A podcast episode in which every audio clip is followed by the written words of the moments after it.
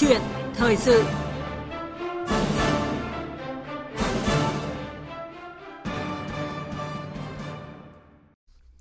Thưa quý vị, thưa các bạn, năm 2022, cả nước đã có hơn 208.000 doanh nghiệp đăng ký thành lập mới và quay trở lại hoạt động, con số kỷ lục từ trước đến nay. Song số doanh nghiệp tạm dừng hoạt động hoặc rút lui khỏi thị trường cũng ghi nhận ở mức rất cao với hơn 143.000 doanh nghiệp. Bên cạnh những tác động từ bên ngoài thì vẫn còn rất nhiều tồn tại từ chính các điều kiện kinh doanh, thủ tục dườm già, thậm chí là chất lượng của các văn bản pháp luật chưa thực sự tốt, đặc biệt là các văn bản hướng dẫn thực thi còn chậm và trồng chéo, đã và đang cản trở sự phát triển của doanh nghiệp. Cải thiện môi trường kinh doanh giữ vững niềm tin cho doanh nghiệp trong nhiều khó khăn của năm 2023 là chủ đề của câu chuyện thời sự đầu tuần mới với sự tham gia bàn luận của vị khách mời là tiến sĩ Nguyễn Minh Thảo, trưởng ban môi trường kinh doanh và năng lực cạnh tranh, Viện Nghiên cứu Quản lý Kinh tế Trung ương. Quý vị và các bạn có quan tâm tới chủ đề này, xin mời tương tác trực tiếp với khách mời của chương trình qua số điện thoại là 0243 934 1040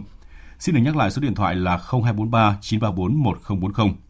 Và bây giờ thì xin mời biên tập viên Nguyên Long bắt đầu cuộc trao đổi với vị khách mời. Vâng, cảm ơn các biên tập viên Minh Khánh và Đức Hưng và xin được trân trọng cảm ơn tiến sĩ Nguyễn Minh Thảo đã nhận lời tham gia chương trình. Vâng, xin chào thính giả nghe đây. Vâng, từ bà Nguyễn Minh Thảo ạ, báo cáo của Tổng cục Thống kê cho thấy là năm 2022 thì cả nước đã có hơn 208.000 doanh nghiệp đăng ký thành lập mới và quay trở lại hoạt động, một con số cao kỷ lục từ trước đến nay. Vậy xin được hỏi bà nhìn nhận như thế nào về con số này và theo bà thì đâu là nguyên nhân giúp cho số lượng doanh nghiệp của chúng ta tăng cao như vậy trong năm vừa qua? À, có thể thấy rằng năm 2022 thì chúng ta đã chứng kiến là à, cái số lượng doanh nghiệp thành lập mới đã tăng lên ở một con số kỷ lục là đến hơn 200.000 doanh nghiệp đăng ký thành lập mới. Ở đây thì chúng ta có thể thấy được là một vài cái lý do để lý giải là có một cái sự thay đổi à, ngoạn mục như vậy. Thứ nhất là năm 2020 và 2021 thì doanh nghiệp gặp rất là nhiều khó khăn do dịch bệnh và vì vậy mà trong năm 2022 thì sau khi mà dịch bệnh thì đã được kiểm soát, thì doanh nghiệp có cái sự kỳ vọng và một cái niềm tin về cái sự phục hồi của nền kinh tế. Chính vì vậy mà à, với con số là hơn 200.000 doanh nghiệp thành lập mới, chúng ta có thể và quay trở lại hoạt động, thì chúng ta có thể thấy rằng là cái niềm tin của doanh nghiệp đang được củng cố và họ kỳ vọng vào một cái sự ừ, hồi phục của nền kinh tế. À, bên cạnh đó thì à, cũng thấy rằng là một các cái thủ tục về đăng ký thành lập doanh nghiệp cũng thuận lợi hơn. Chính vì vậy mà ừ, à, doanh nghiệp cũng có một cái kỳ vọng à, à, về đăng ký thành lập doanh nghiệp mới cũng như quay trở lại thuận lợi hơn. À, ngoài ra thì à, cũng phải thấy rằng là trong cái giai đoạn về 2020 và 2021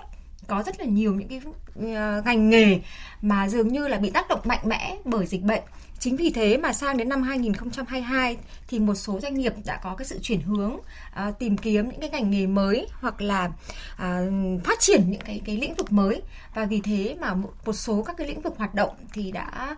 đã được khôi phục lại và doanh nghiệp đã quay trở lại hoạt động hoặc là mở những cái cái hoạt động mới. Thì đây là cái lý giải là chúng ta đã có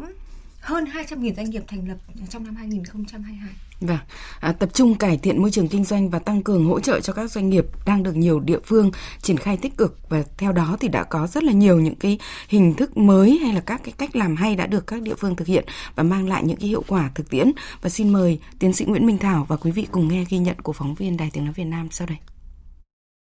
là đơn vị liên quan trực tiếp đến nhiều hoạt động của doanh nghiệp. Trong suốt thời gian qua, Sở Kế hoạch và Đầu tư tỉnh Bắc Ninh đã triển khai nhiều biện pháp thực hiện hiệu quả công tác hỗ trợ thủ tục hành chính cho doanh nghiệp, trong đó tập trung nâng cao tinh thần phục vụ trong tiếp xúc giải quyết kiến nghị khó khăn, vướng mắc trong giải quyết thủ tục hành chính tại Trung tâm Hành chính công của tỉnh, củng cố niềm tin cho người dân doanh nghiệp. Ông Nguyễn Quang Thành, Phó Giám đốc Sở Kế hoạch và Đầu tư tỉnh Bắc Ninh cho biết, rất nhiều mô hình hỗ trợ doanh nghiệp đang được triển khai để hỗ trợ và tháo gỡ ngay những khó khăn vướng mắc cho doanh nghiệp. Đặc biệt là Bắc Ninh đang thực hiện cái quy chế à, năm tại chỗ, có thể một số các thủ tục hành chính là giải quyết trong ngày. Tỉnh cho phép các một số các đơn vị sở ngành mang dấu đến cơ quan hành chính trung tâm hành chính để đóng dấu giải quyết luôn. Cái việc đó một trong những cái rất là tích cực để đỡ bớt đi lại thời gian của các doanh nghiệp, các đơn vị.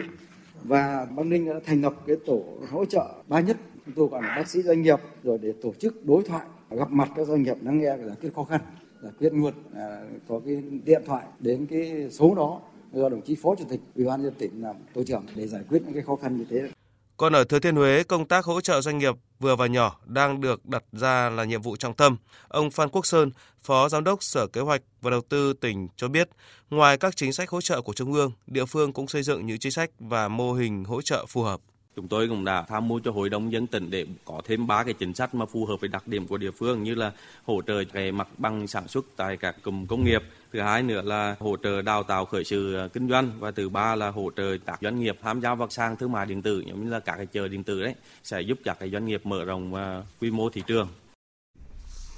À, vâng, à, thưa bà ờ, Nguyễn Minh Thảo ạ. À, nhiều địa phương thì cũng đã xác định là cải thiện môi trường kinh doanh là giải pháp quan trọng để tạo động lực cho kinh tế phục hồi và tăng trưởng hiện nay. Vì vậy mà các chính quyền địa phương như là Bắc Ninh hay là Thừa Thiên Huế trong phóng sự vừa rồi thì cũng đã đẩy mạnh cải cách, thủ tục hành chính và tháo gỡ khó khăn, hỗ trợ cho doanh nghiệp. Vậy bà nhìn nhận như thế nào về những cái thực tế này? À, cũng à, phải ghi nhận rằng là, là thực tế hiện nay thì nhiều động à, nhiều địa phương thì đã có cái thay đổi về nhận thức và tư duy thì cho rằng là, là cải thiện môi trường kinh doanh sẽ là một cái động lực rất là tốt cho tăng trưởng của địa phương cũng như là cao cái phục phục hồi của của nền kinh tế. À, chính vì vậy mà một à, hầu hết các cái địa phương thì đều coi trọng À, cái vai trò của doanh nghiệp và coi trọng những cái cải cách về môi trường kinh doanh. À, tuy nhiên thì chúng ta cũng nhìn thấy những cái điển hình tốt như là ở Bắc Ninh hay là Thừa Thiên Huế như qua phóng sự vừa rồi. À, thực tế thì còn có một số các địa phương khác nữa như là Quảng Ninh hay là gần đây là Hải Phòng hay là Đồng Tháp thì cũng vẫn là những cái địa phương mà từ trước đã có rất là nhiều những cái cái cái à, ý tưởng, những cái giải pháp để mà thúc đẩy cái cải cách môi trường kinh doanh, tạo thuận lợi cho doanh nghiệp và với rất là nhiều những cái sáng kiến trong cái cải cách à, nhưng mà chúng ta cũng phải nhìn nhận rằng là à, thực tế là cho thấy rằng là cái mức độ quan tâm và cái mức độ à, chú trọng vào cải cách về môi trường kinh doanh thì có sự khác nhau giữa các cái địa phương. Và thừa thiên huế hay là bắc ninh thì vẫn là những cái địa phương mà trước đây đã có cái cải cách tốt rồi và họ tiếp tục triển khai những cái giải pháp như vậy. À, nhưng mà chúng ta cần phải có cái sự huy động để làm sao mà tất cả các cái địa phương đều cùng quan tâm và chú trọng đến cái nội dung này thì đây là một cái thực tế mà thời gian vừa qua thì cũng cho thấy rằng là mặc dù các cái địa phương đều nhận thấy rằng là vai trò của doanh nghiệp là quan trọng, nhưng cái mức độ quan tâm và mức độ hỗ trợ cho doanh nghiệp thì còn có cái sự khác nhau và cần phải củng cố nhiều hơn nữa trong năm 2023. Vâng, à, cùng với cái sự gia tăng về số lượng doanh nghiệp đăng ký thành lập mới và quay trở lại hoạt động thì năm 2023 à, thì thu hút à, vốn đầu tư trực tiếp nước ngoài cũng được kỳ vọng là động lực tăng trưởng quan trọng của Việt Nam. À, và dự báo trong năm 2023 thì Việt Nam có thể à, thu hút được từ 36 đến 38 tỷ đô la vốn FDI và theo các chuyên gia thì để làm được điều này thì Việt Nam cần chú trọng đến những cái đòi hỏi từ các nhà đầu tư và đặc biệt là liên quan đến cái công tác thể chế hướng đến thu hút FD chất và lượng. À, theo bà thì à, sao ạ? À, các cái yêu cầu này thì đặt ra à, những cái yêu cầu cụ thể như thế nào à, để có thể chúng ta thu hút được cái nguồn vốn này cả về chất và lượng? À, có thể nói rằng là cải cách về thể chế và những cái yêu cầu liên quan đến cải cách thể chế thì là một cái đòi hỏi, không chỉ là đối với các cái nhà đầu tư nước ngoài, mà bản thân các nhà đầu tư trong nước cũng kỳ vọng đến những cái thay đổi về cải cách thể chế. Và đặc biệt là trong cái thời gian vừa qua thì chúng ta cũng nhìn nhận được, đánh giá được cái ờ, đóng góp của cái khu vực đầu tư nước ngoài cho tăng trưởng. Và đặc biệt là trong cái lĩnh vực về chế tạo cũng như là đóng góp rất lớn vào hoạt động xuất khẩu của Việt Nam. Và ờ, tuy nhiên thì ờ, cũng có một cái thực tế rằng là trong một thời gian dài trước đây thì chúng ta đã thu hút đầu tư nước ngoài À, khá là là ảo ạt và chúng ta chủ yếu là chúng ta để có được đầu tư nước ngoài để có được cái sự tăng trưởng. À, nhưng mà có lẽ là tới đây thì cần phải quan tâm nhiều hơn đến cái đầu tư nước ngoài có chất lượng để hướng tới à, những cái giá trị gia tăng cao cũng như là phát triển bền vững. Và vì thế những cái yêu cầu về cải cách thể chế à, càng trở nên là quan trọng hơn. Và tôi thì cho rằng là đối với cái khu vực đầu tư nước ngoài một cái thể chế minh bạch là điều mà và ổn định là điều mà các cái doanh nghiệp rất là cần và khu vực đầu tư nước ngoài họ rất là quan trọng họ rất là quan tâm đến cái mức độ ổn định của chính sách để khi mà họ quyết định đầu tư vào một quốc gia à, chính vì thế mà à, cần phải cải cách cái thể chế theo cái hướng là chúng ta cần có những cái quy định về đầu tư về kinh doanh một cách minh bạch và ổn định để mà doanh nghiệp có thể yên tâm khi mà thực hiện cái hoạt động đầu tư. À, bên cạnh đó thì cũng cần hướng tới những việc tìm hiểu hay là việc mà chúng ta có thể có những cái cơ chế chính sách để mà thu hút được các cái đầu tư nước ngoài à, à, ứng dụng công nghệ cao cũng như là đầu tư vào những cái lĩnh vực mới. À, thì rõ ràng là trong cái bối cảnh như vậy thì à, cần phải có cái sự thay đổi à, ngay từ trong nhận thức về việc là chúng ta thu hút đầu tư có chất lượng cũng như là cái cải cách về thể chế chúng ta hướng tới là đảm bảo một cái nền thể chế minh bạch à, ổn định và có hướng tới những cái cơ chế thử nghiệm để mà có thể thu hút được những cái đầu tư mới, đầu tư ờ, công, với cái à, vào công nghệ cao. Vâng. À, bên cạnh những cái số doanh nghiệp à, mới cao kỷ lục trong năm 2022 à, thì vừa rồi chúng tôi cũng đã đưa ra những cái uh, con số về số doanh nghiệp tạm dừng hoạt động hoặc là rút khỏi uh, thị trường cũng ở mức rất là cao với hơn 143.000 doanh nghiệp và nhiều chuyên gia cho rằng là có cái nguyên nhân của việc cải cách thể chế cải thiện môi trường đầu tư kinh doanh có dấu hiệu chững lại trong thời gian vừa qua.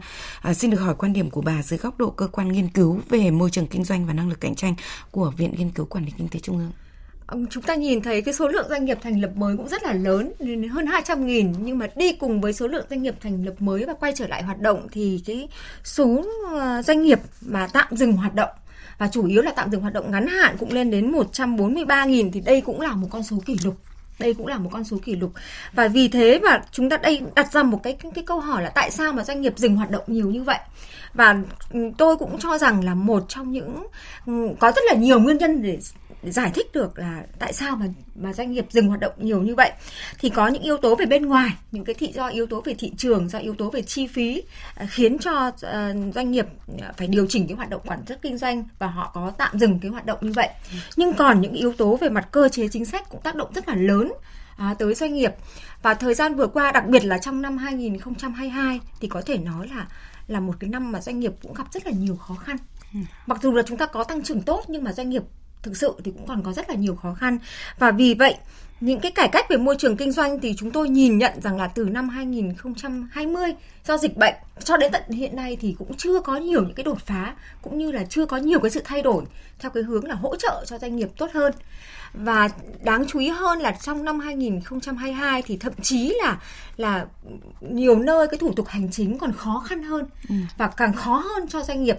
Và với những cái cái cái bối cảnh như vậy thì à, cái con số 143.000 doanh nghiệp tạm dừng hoạt động tôi nghĩ cũng là một cái chỉ báo mà cần phải suy nghĩ và chúng ta cần phải có cái sự thay đổi à, về cái, những cái cải cách để mà chúng ta giúp cho doanh nghiệp à, khôi phục lại hoạt động sản xuất kinh doanh hoặc là à, cái số lượng doanh nghiệp thành lập mới à, đóng cửa tạm dừng hoạt động thì phải giảm đi trong năm tới đây. Vâng, à, và để tiếp tục bàn luận thì xin mời bà và quý vị cùng nghe một phản ánh sau đây. Mặc dù nhiều động thái thúc đẩy cải cách được các bộ ngành chức năng tích cực triển khai, nhưng doanh nghiệp vẫn phản ánh tình trạng vướng mắc, bất cập khi thực hiện các hoạt động kinh doanh. Ông Nguyễn Quốc Hiệp, Chủ tịch Hiệp hội Nhà thầu xây dựng Việt Nam nêu thực tế. Riêng bất động sản là có khoảng 12 cái luật tác động đến bất động sản. 12 cái luật đấy không có luật nào là đồng thuận với luật nào. Cho nên là doanh nghiệp bất động sản nếu như theo luật đất đai thì vướng luật đầu tư, theo luật đầu tư thì vướng luật xây dựng, theo luật xây dựng thì vướng luật quy hoạch có nghĩa là tất cả những cái nó cứ như mơ mơ bồng mộng Cùng với đó, một trong những vấn đề đáng lo ngại là doanh nghiệp ít có cơ hội đóng góp ý kiến đối với bản dự thảo cuối cùng của thông tư trước khi được ban hành. Do đó, các chuyên gia kinh tế cho rằng gia tăng áp lực, tăng cường năng lực các cơ quan trung ương trong cải thiện môi trường kinh doanh, nâng cao năng lực cạnh tranh quốc gia là rất cần thiết. Theo ông Đậu Anh Tuấn, Phó Tổng Thư ký, trưởng Ban Pháp chế, Liên đoàn Thương mại và Công nghiệp Việt Nam cần minh bạch hơn nữa về quy trình xây dựng thông tư, thống nhất các tiêu chí về điều kiện kinh doanh, minh bạch về quy định tiếp nhận phản ánh vướng mắc của doanh nghiệp. Cần phải có những cái giải pháp để chống trồng chéo xung đột pháp luật. Cho nên liên quan đến vấn đề về giả soát kiểm soát thì đây cũng là giải pháp rất là quan trọng. Hiện nay phải nói rằng là chính phủ và quốc hội rất tích cực trong hoạt động này. Cần phải tăng cường công khai lấy ý kiến doanh nghiệp người dân đối với một văn bản pháp luật thì công khai hóa quy trình nhà thảo thì cái văn bản pháp luật đấy sẽ ít lỗi nhất cũng đảm bảo yếu tố là chống việc cài cắm hay quyền lợi riêng của từng bộ ngành. À, vâng, xin được uh, tiếp tục với tiến sĩ Nguyễn Minh Thảo, trưởng ban môi trường kinh doanh và năng lực cạnh tranh uh, của Viện Nghiên cứu Quản lý ờ, Kinh tế Trung ương, ờ, việc ờ, chất lượng các cái văn bản pháp luật chưa thực sự tốt và đặc biệt là các cái văn bản hướng dẫn thực thi thì vẫn còn chậm và trồng chéo thì cũng đã đang khiến cho rất là nhiều doanh nghiệp khó khăn trong thực tiễn và à, bà có thể minh chứng cụ thể về những cái thực tế này. À, có thể thấy rằng là chất lượng của văn bản pháp luật à, trong cái thời gian vừa qua thì chúng ta có mặc dù đã có cái sự cải thiện nhất định à, tuy nhiên trên thực tế thì còn rất là nhiều các cái văn bản mà gây khó cho cả cán bộ thực thi cũng như là cho doanh nghiệp trong cái quá trình thực hiện. Thì ở thực tế ở đây thì có thể thấy rằng là à, không chỉ là các văn bản hướng dẫn mà có cái sự trồng chéo mà bản thân cái luật pháp của chúng ta các văn bản luật cũng có cái sự trồng chéo mâu thuẫn và khác biệt giữa các văn bản pháp luật. À, chính vì thế mà trong cái quá trình thực hiện thì rất là khó khăn cho các nhà đầu tư và doanh nghiệp khi mà thực hiện các cái hoạt động sản xuất kinh doanh và đặc biệt là trong cái lĩnh vực về liên quan đến đầu tư, đất đai và xây dựng. Và trong cái thời gian dài vừa qua à, từ năm 2015 thì chúng ta đã nhận diện được những cái vấn đề bất cập của những cái mâu thuẫn trồng chéo hay là khác biệt à, trong các văn bản pháp luật nhưng mà cho đến nay à, đã hơn à, sáu bảy năm trôi qua. Thế nhưng mà những cái cải cách đó những cái thay đổi mà để khắc phục những cái mâu thuẫn trồng chéo thì về cơ bản chúng ta vẫn à, chưa khắc phục được. À, chính vì thế đây là một cái rào cản rất là lớn đối với cái hoạt động đầu tư của doanh nghiệp. À, bên cạnh đó thì cũng phải thấy rằng là à, mặc dù luật ban hành nhưng mà các văn bản hướng dẫn thì chậm được được hướng dẫn. Chính vì thế mà cũng gây khó cho cả cái cán bộ thực thi trong cái quá trình mà triển khai các cái thủ tục à, liên quan đến cái hoạt động của doanh nghiệp à, một cái vấn đề nữa mà chúng ta cũng nhìn thấy à, và chúng tôi cũng cảm nhận được từ phản ánh của các ừ, cái cán bộ thực thi ở cái cấp địa phương à, đó là nhiều văn bản như là đánh đố như là đánh đố được danh à, ngay cả bản thân cán bộ thực thi cũng không biết là nên triển khai và thực hiện như thế nào thì đây có thể nói rằng là một trong những cái bất cập rất là lớn và làm một cái trong những cái rào cản đối với cái hoạt động đầu tư kinh doanh à, ở Việt Nam hiện nay. À, vâng, và qua số điện thoại của chương trình thì có ý kiến cho rằng là à, số lượng doanh nghiệp thành lập mới tăng và ngành nghề kinh doanh cũng đa dạng hơn và xuất hiện nhiều những cái ý tưởng sáng tạo trong kinh doanh. Tuy nhiên thì cho đến nay quyền tự do kinh doanh theo pháp luật cho phép ở nhiều ngành nghề lĩnh vực thì vẫn chưa thực sự được bảo vệ và sự can thiệp quá sâu và thậm chí còn tùy tiện của quản lý nhà nước trong thực thi công vụ và hoạt động sản xuất kinh doanh thì cũng đã tạo ra gánh nặng và áp lực à, cũng như là cả những cái sự bất an cho nhà đầu tư và doanh nghiệp. Và bà có đồng tình với ý kiến của tính giả hay không? Và nếu có thì bà có thể dẫn chứng à, thực tiễn qua cái nghiên cứu của mình à, tôi thì cũng thấy rằng là nhận định à, của à, thính giả à, cũng khá là phù hợp. À, bởi vì chúng ta đã có cái um, pháp luật của Việt Nam thì đã cũng bảo vệ cái quyền tự do kinh doanh của doanh nghiệp và à, đã thừa nhận cũng như là bảo vệ cái quyền tự do này từ năm 2000 à, 1999 với cái luật doanh nghiệp năm 1999 và từ đó đến nay thì chúng ta đã có rất là nhiều những cái thay đổi cải cách hướng tới à, thúc đẩy cái quyền tự do kinh doanh. À, tuy nhiên để trên thực tế thì à, à, có rất nhiều những cái ví dụ để có thể thấy rằng là mặc dù là quyền tự do kinh doanh thì cũng đã được à, thừa nhận và bảo vệ nhưng mà cái mức độ còn có sự khác biệt và ở đâu đó thì chúng ta thấy rằng là nhiều trong lĩnh vực ngành nghề thì cái quyền tự do kinh doanh này chưa thực sự được bảo đảm. Có thể thấy được ở đây chúng ta nhìn thấy từ nhiều những cái ví dụ để thể hiện được là cái cái cái sự chưa bảo đảm cái quyền tự do kinh doanh được thể hiện. À, thứ nhất là đối với cái ngành nghề đầu tư kinh doanh có điều kiện, mặc dù chúng ta đã có ba cái phiên bản của danh mục à, ngành nghề đầu tư kinh doanh có điều kiện à, năm 2000 của luật đầu tư à, năm 2014 rồi 2016 và vừa rồi là danh mục à, của phụ lục 4 ban hành kèm theo luật đầu tư năm 2020 thì nhìn về số lượng thì chúng ta thấy rằng là à, cái số lượng ngành nghề đầu tư kinh doanh có điều kiện là giảm về mặt số học về mặt à, số lượng là như vậy. Nhưng mà trên thực tế mà khi mà giả soát cụ thể ra thì cái số lượng ngành nghề trên thực tế nhiều hơn rất là nhiều và chúng ta dường như là chúng ta cắt một mặt hình thức hơn là về mặt thực chất. Và chúng ta đã cắt để cho mọi người nhìn thấy rằng là cái số lượng đơn giản đi. Nhưng mà trên thực tế thì cái số lượng ngành nghề đầu tư kinh doanh có điều kiện thì thậm chí là còn có xu hướng mở rộng hơn. À, ngoài ra thì à, cũng có thể lấy một cái ví dụ khác để nói về cái quyền tự do kinh doanh cũng như là cái cơ hội đầu kinh doanh của doanh nghiệp cũng bị ảnh hưởng rất nhiều à, bởi cái văn bản chính sách. À, ví dụ như là cái nghị định à, số 09 năm 2016 về bổ sung iốt vào trong cái thực phẩm chẳng hạn. À, thế thì à, bổ sung cái muối iốt khi mà à, trong chế biến thực phẩm thì rõ ràng là uh, trong cái uh, mặc dù là cái nghị định này ban hành từ năm 2016 và tác động rất là lớn à, tới cái hoạt động của các doanh nghiệp thực phẩm. À, nhưng và có rất nhiều kiến nghị liên quan rồi nhưng mà cho đến nay thì cái nghị định à, mặc dù đã qua đến à, 6 năm rồi nhưng mà nghị định thì vẫn còn và tác động rất là lớn đến doanh nghiệp và làm tăng chi phí rất là nhiều. Bởi vì có rất là nhiều những cái trường hợp mà trong cái sản xuất thực phẩm thì doanh nghiệp người ta không thể sử dụng muối iốt và thậm chí là có thể là đối với một số người sử dụng còn gây ảnh hưởng à, tới um, uh, sức khỏe của người tiêu dùng. Và ở trên thế giới thì có rất là nhiều quốc gia thì họ từ chối nhập khẩu các cái sản phẩm mà sử dụng muối iốt. Thế thì trong cái trường hợp như này chúng ta áp dụng một cách máy móc à, cái quy định là bổ sung muối iốt trong các cái thực phẩm thì đã dường như là mất cơ hội cho doanh nghiệp rất là nhiều. Thì đấy là một vài những cái ví dụ để chia sẻ rằng là mặc dù chúng ta đã thừa nhận cái quyền tự do kinh doanh nhưng mà ở đâu đó trong nhiều lĩnh vực thì vẫn còn những cái rào cản rất lớn đối với cái quyền tự do kinh doanh này. À vâng và để tiếp tục uh, chương trình thì chúng tôi xin được uh, trích dẫn ý kiến của chuyên gia kinh tế tiến sĩ Võ Trí Thành, uh, viện trưởng Viện Nghiên cứu Chiến lược Thương hiệu và Cạnh tranh để chúng ta cùng bàn luận. Trong cái số doanh nghiệp rút lui khỏi thị trường ấy, cũng là theo tổng cục thống kê thì trên 50% là họ chỉ tạm thời thôi. Điều ấy có nghĩa là gì ạ? Tức là khi mà niềm tin quay trở lại khi mà họ thấy các, các điều kiện sản xuất kinh doanh có thể cởi mở thuận lợi hơn đôi chút thì họ lại sẵn sàng. Và cái nó rất liên quan đến cái tiềm năng cái sức sống của doanh nghiệp Việt. Cái, cái thứ hai ấy, nếu mà xét theo tỷ lệ thì cứ 10 doanh nghiệp mới thành lập thì có 7 doanh nghiệp lại rút lui. Thì cái tỷ lệ này nó cũng hơi cao bất thường so với nhiều năm trước đây. Thì đằng sau rõ ràng nó là có rất nhiều vấn đề về chính sách bên cạnh cái ờ, sức sống bên cạnh cái nỗ lực của doanh nghiệp Việt. Thế thì ờ, trong rất nhiều nghiên cứu người ta đã chỉ ra cái vấn đề thứ nhất là cái quyền sở hữu và quyền tài sản, đặc biệt là liên quan đến đất đai, chúng ta nói nhiều. Cái thứ hai là cái môi trường kinh doanh cạnh tranh. Thế và không phải chỉ là gia nhập cái rút lui vào thị trường mà trong quá trình sản xuất cái thực thi các cái hợp đồng kinh doanh nếu mà nhìn trong khối các nước ở châu Á Thái Bình Dương ấy, thì việc thực thi hợp đồng kinh doanh của doanh nghiệp Việt là yếu nhất.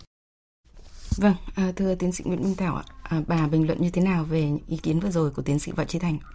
À, tôi thì cũng rất là nhất trí cao với chia sẻ của tiến sĩ Võ Trí Thành. Về à, cái thứ nhất là chúng ta nhìn thấy rằng là cái sự bất thường trong cái việc là cái tỷ lệ doanh nghiệp à, tạm dừng hoạt động trong năm 2022 thì chúng ta có số lượng doanh nghiệp thành lập mới và quay trở lại hoạt động thì cũng tăng à, kỷ lục. Nhưng mà chúng ta cũng có cái kỷ lục về à, rút lui khỏi thị trường. Thì đây là à, anh Thành thì có lý giải về cái một hai cái nguyên nhân. Thứ nhất là do cái quyền sở hữu uh, chưa được bảo đảm. Và cái thứ hai là cái môi trường đầu tư kinh doanh. Và cái môi trường đầu tư kinh doanh ở đây là thể hiện không chỉ là khi chúng ta thành lập doanh nghiệp mà cả trong cái quá trình uh, thực hiện các cái thủ tục về đầu tư này hay là các cái thủ tục về hoạt động uh, kinh doanh. Và nó chính là thể hiện qua các cái à, yêu cầu về điều kiện kinh doanh hay là các cái thủ tục hành chính mà khi doanh nghiệp phải thực hiện. Thì rõ ràng là trong cái thời gian vừa qua thì với con số là hơn 140.000 doanh nghiệp giải thể và tạm dừng hoạt động thì tôi cũng nghĩ cũng là một trong những cái cái cái ờ, câu hỏi và một cái suy nghĩ về tại sao mà doanh nghiệp lại dừng hoạt động nhiều như vậy. Thì ở đây thì ờ, ngoài những yếu tố về mặt thị trường như ờ, tiến sĩ võ trí thành cũng có chia sẻ những yếu tố về về mặt à, à, bối cảnh kinh tế xã hội nhưng mà tôi nghĩ ở đây có rất là nhiều yếu tố từ cái cơ chế về mặt thực thi.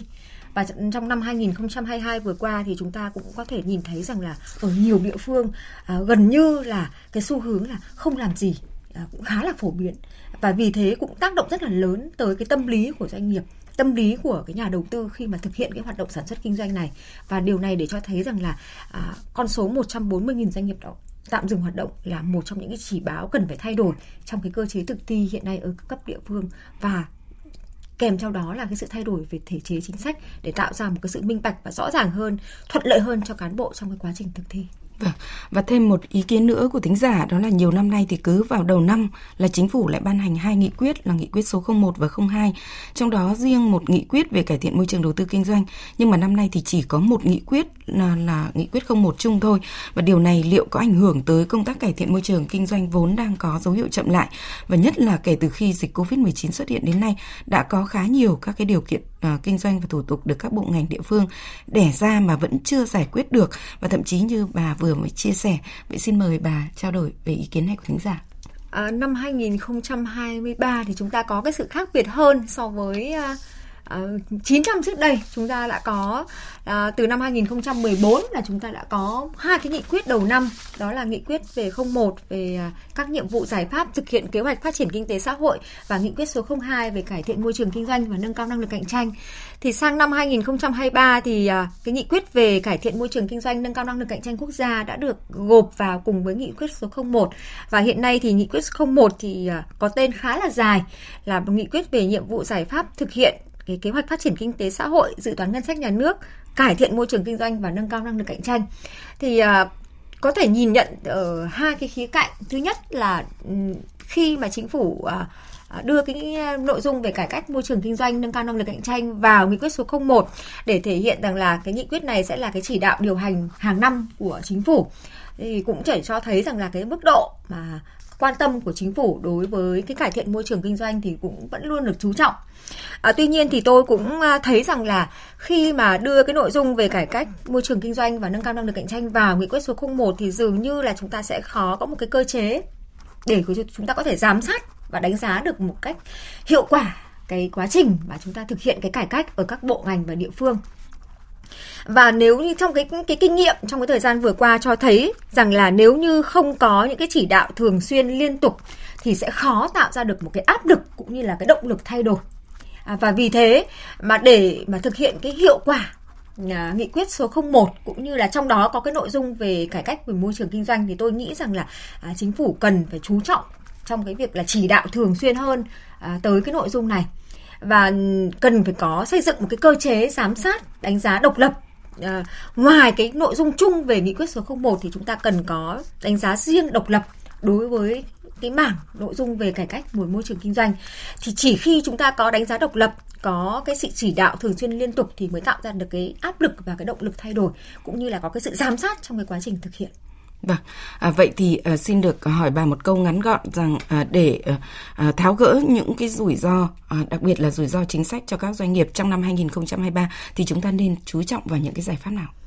À, có thể thấy rằng là rủi ro chính sách là hiện hữu ở trong rất là nhiều các cái lĩnh vực à, trong cuộc hoạt động của sản xuất kinh doanh và trong năm 2023 thì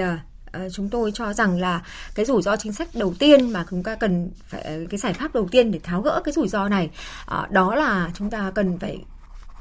ờ, đánh giá và chúng ta ừ, có một cái giải pháp rất là cụ thể trong việc khắc phục những cái sự khác biệt mâu thuẫn trồng chéo giữa các văn bản pháp luật.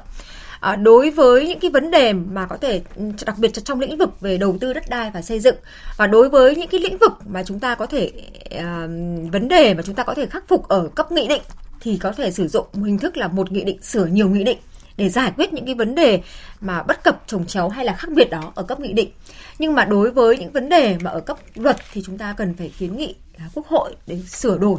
à, các cái văn bản để đảm bảo cái sự thống nhất giữa các văn bản pháp luật. À, một cái điểm thứ hai nữa mà tôi thấy rằng là cần phải chú trọng trong năm 2023 đó là cái việc chúng ta giám sát cái hoạt động về thanh tra kiểm tra. Tránh cái tình trạng là thanh tra kiểm tra tràn lan như trong năm 2022 vừa qua. Có lẽ là sau 2 năm dịch bệnh cho nên là cái thực trạng về thanh tra kiểm tra rất là nhiều. Và trong cái bối cảnh mà doanh nghiệp phục hồi À, và nếu như mà chúng ta thấy rằng là doanh nghiệp đang cố gắng họ khôi phục hoạt động sản xuất mà cái tình trạng thanh tra kiểm tra nhiều sẽ làm à, giảm đi cái, cái cái niềm tin của họ và làm tạo ra cái sự bất an cho doanh nghiệp thì à, đối với trong năm 2023 thì cũng à, cần chú trọng vào cái cải cách cái công tác này. À, bên cạnh đó thì uh, một cái điểm mà rất là quan trọng mà tôi nghĩ rằng là chúng ta sẽ chưa kết thúc À, mặc dù chúng ta đã làm trong cái nhiệm trong những năm vừa qua nhưng có lẽ là cũng chưa kết thúc được trong năm 2023 đó chính là cái cải cách về điều kiện kinh doanh. À, đây vẫn là những cái điều uh, những cái cái cái rào cản rất là lớn trong cái hoạt động sản xuất kinh doanh của doanh nghiệp và có rất nhiều những cái cái cái câu chuyện mà chúng ta thấy rằng là nó tạo ra những cái cái dư địa xấu trong thời gian vừa qua là liên quan đến những cái yêu cầu về điều kiện kinh doanh và cuối cùng thì tôi nghĩ là một trong những cái giải pháp mà rất là quan trọng đó là ứng dụng về về uh, công nghệ thông tin trong việc là chúng ta áp dụng các cái thủ tục hành chính điện tử thì sẽ tạo thuận lợi hơn rất nhiều cho doanh nghiệp. Thì đây là những cái giải pháp mà sẽ giúp cho doanh nghiệp uh, có cái sự cảm thông có sự chia sẻ trong cái quá trình uh, phục hồi và phát triển. Vâng, à, xin cảm ơn bà. Thưa quý vị và các bạn, năm 2023 tiếp tục được dự báo là có nhiều khó khăn thách thức cho nền kinh tế cũng như là doanh nghiệp à, và tiếp tục cải thiện môi trường kinh doanh và đặc biệt là cắt giảm các cái điều kiện kinh doanh cũng như là cần có những cái cơ chế chính sách minh bạch và ổn định, đặc biệt là mức độ ổn định của chính sách là vô cùng quan trọng và một lần nữa thì à, xin được à, trân trọng cảm ơn tiến sĩ Nguyễn Minh Thảo trưởng ban môi trường kinh doanh và năng lực cạnh tranh của Viện Nghiên cứu Quản lý Kinh tế Trung ương đã tham gia câu chuyện thời sự của chúng tôi. Vâng, xin kính chào thính giả. Cảm ơn quý vị và các bạn đã chú ý lắng nghe.